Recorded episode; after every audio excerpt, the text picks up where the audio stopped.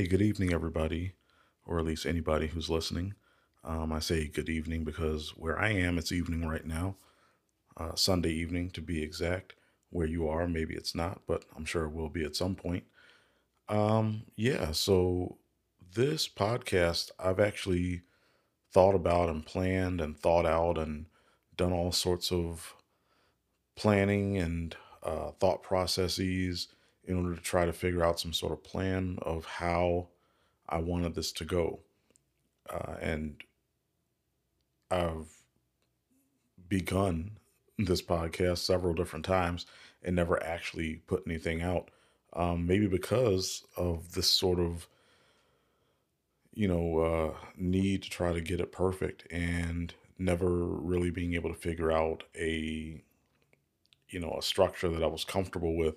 And so I just decided, you know what, why not just go for it? Just record some stuff and just talk about things that I'm feeling, uh, which is a little bit difficult because you know I wanted this to have a focus of something that I was you know an, an expert in, so to speak, which for me is startup law. I'm a startup attorney, and that's what I kept trying to have it focused on. But you know I realized that there's only so much you can talk about with startup based legal stuff. You know, so many things you can try to teach people or give tutorials on without actually giving legal advice. And so in the end, I decided, you know what, why not just have this sort of be an expression of me and, you know, the the startup lawyer is part of who I am, but there's also more to it. And um, yeah, that's a little weird, a little different for a podcast because podcasts are, you know, these especially now these highly produced, well thought out shows that have plans and everything. And I'm a co-host on uh, the Legalish podcast that I co-host with my my longtime friend uh, Bianca Jordan, and um, you know that is sort of like that. We plan episodes out. We talk about what stories we're going to talk about from the news, and you know we give our takes on it and so on, and we kind of have a format. And that's kind of how podcasts are. You know, really produced, uh, almost like news segment type things. But I was thinking, you know, why does it have to be that way? Because it could be sort of like a blog, which now blogs are even super overproduced to the point where people pay other people to write their blogs for them and they you know source content and do all this stuff but originally all these things were were just people sharing their ideas and their thoughts and their feelings to other people and just having that be it and i don't know why that can't be the case anymore um and so you know i said you know i'm just i'm gonna hit record and go for it and that's what i'm doing and uh there's a couple of things that happened today, or at least not happened today, but things that I saw. Uh, and one thing that did happen today, I mean, one thing, and you'll probably be able to date this now, uh, as I just learned that Virgil Abloh died of cancer at age 41 today. Uh, if you don't know who that is, he's a designer, uh, fashion designer, clothing designer, shoe designer. Uh, he was the, uh, I think, the fashion head or design head for Louis Vuitton.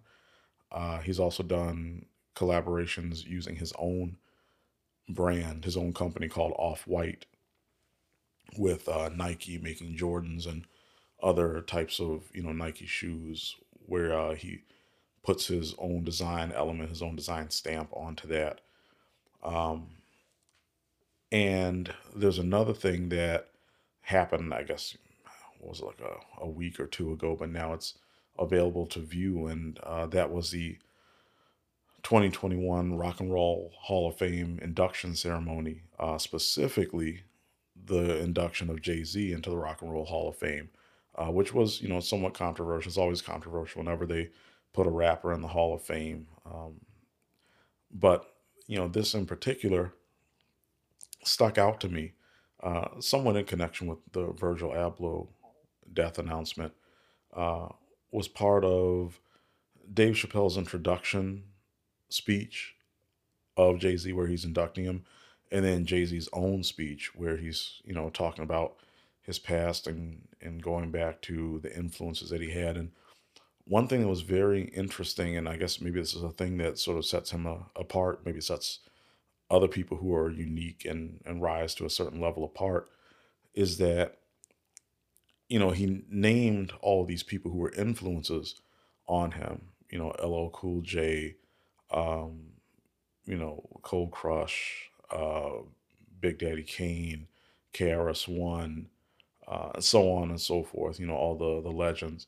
And you know, he talked about how he would see them and he would be inspired. And something that really stuck out to me was that what many people do when they get inspired by someone is they copy them. You know, they they they look for elements within that person, the thing that drew them to that person to begin with, and they try to mimic that that aspect. They try to copy those those specific elements. But what he talked about was the thing that stood out most to him about each of those people, each of those individuals who had their own style, their own rap style, their own uh, delivery, their own uh, just formation of music, their own fashion sense, everything, uh, their voices, you know, everything was different. But he said the thing that stuck out to him and that was sort of a driving force for him was that each one of them was authentic to themselves.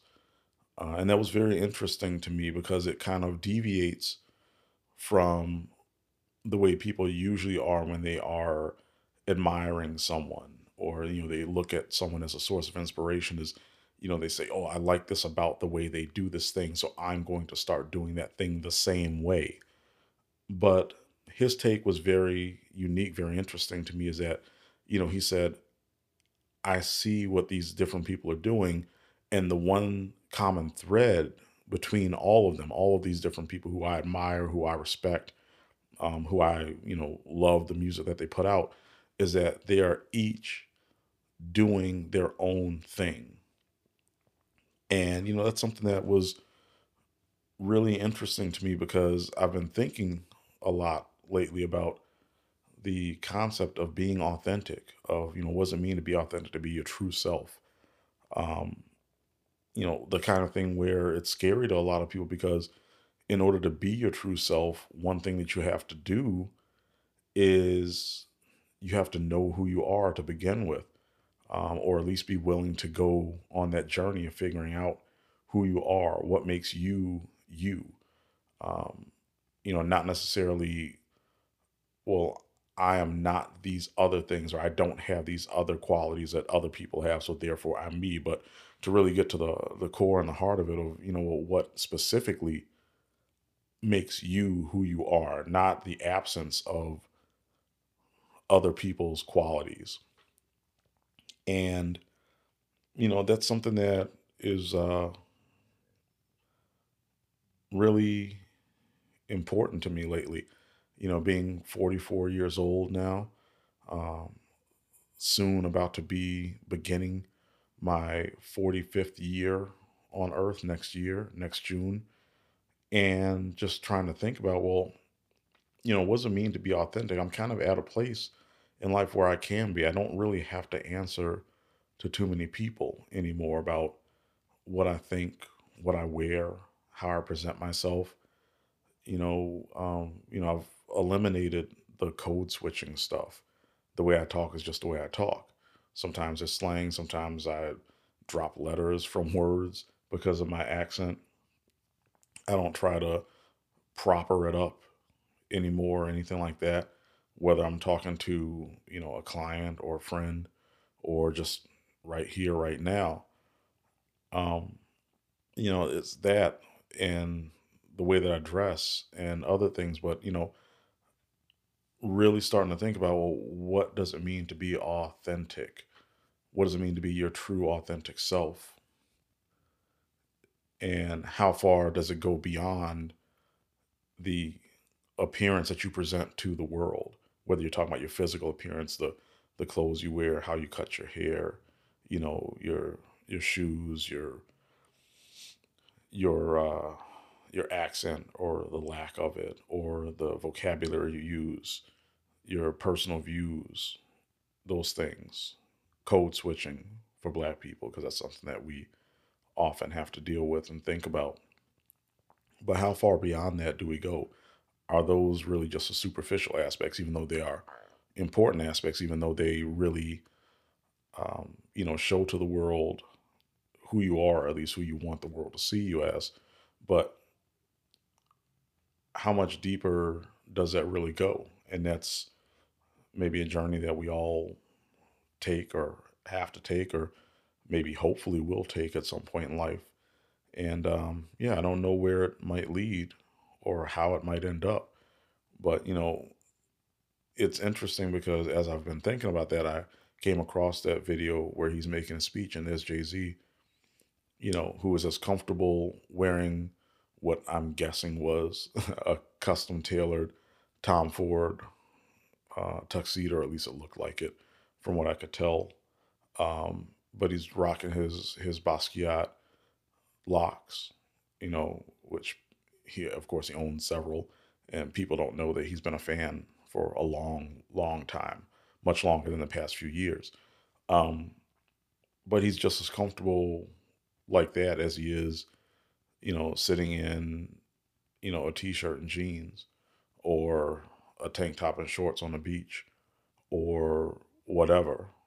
And it's very interesting to see somebody who for better or worse, whether you like him or you don't like him, whether you like his business um, endeavors or his personal views or you know anything else about him or his music or whatever else one thing that can be said is that for better or worse he definitely appears to be at least you know from the outside living his authentic life living his own authentic self being who he wants to be saying what he wants to say looking how he wants to look not changing whether he's talking to you know, President Obama, former President Obama, um, or he's, you know, performing at the White House or on the campaign trail or at Madison Square Garden, or he's sitting courtside at the uh, at the Nets, or he's like in a photo shoot for Tiffany that made a lot of people upset for various different reasons, um, or lounging at home, or who knows.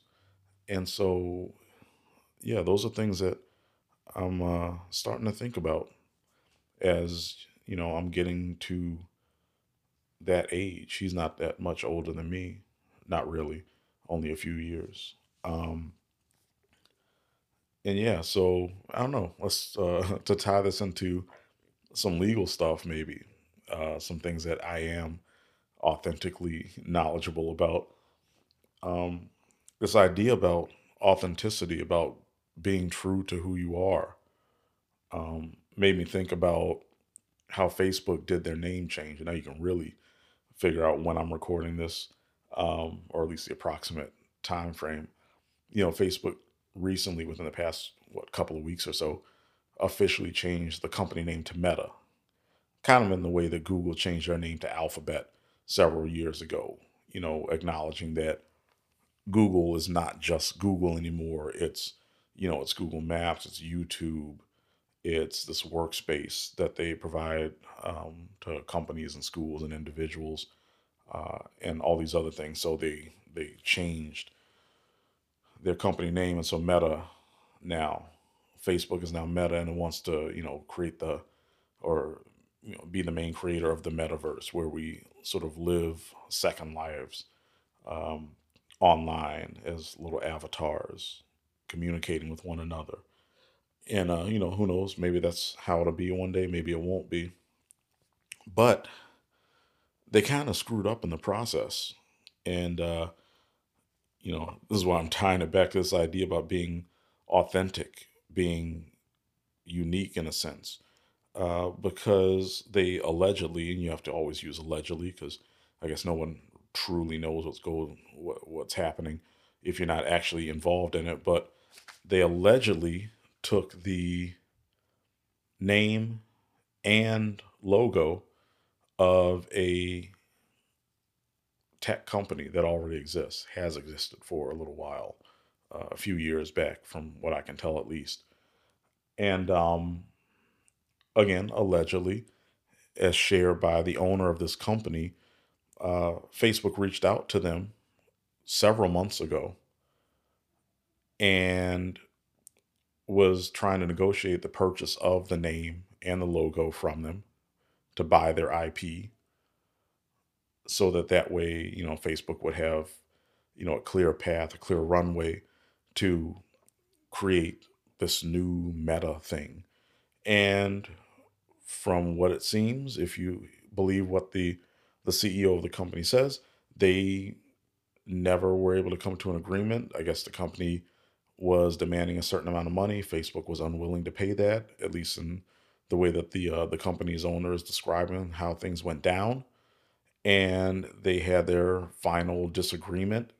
And then apparently a couple days later, Facebook just changed their name to Meta, launched it, announced it, the logo, the name, the whole deal.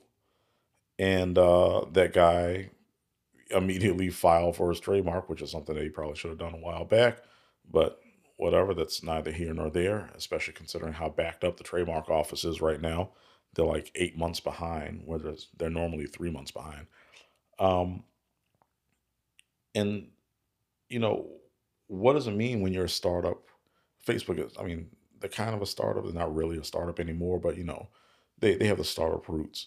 What does it mean when you're a startup and you're trying to branch out and do something and your first course of business is to take somebody else's name, to take somebody else's logo, you know, who are you at that point?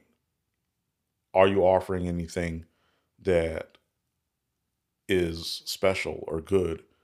Or in the case of Facebook, now Meta, are they just steamrolling over other people? Have they just become a behemoth? Have they become so powerful that they don't have to be authentic anymore? They don't have to be special. They don't have to be unique that they can just steamroll over anyone who gets in their way and say, I'll bury you on paperwork and I'll spend $50 million on legal bills if I have to, paying our lawyers to fight you and drive you into the ground. And I guess it's something to think about for anyone who is in a startup, uh, not just for your creation of your name, of your logo as you're starting out, taglines, catchphrases, whatever.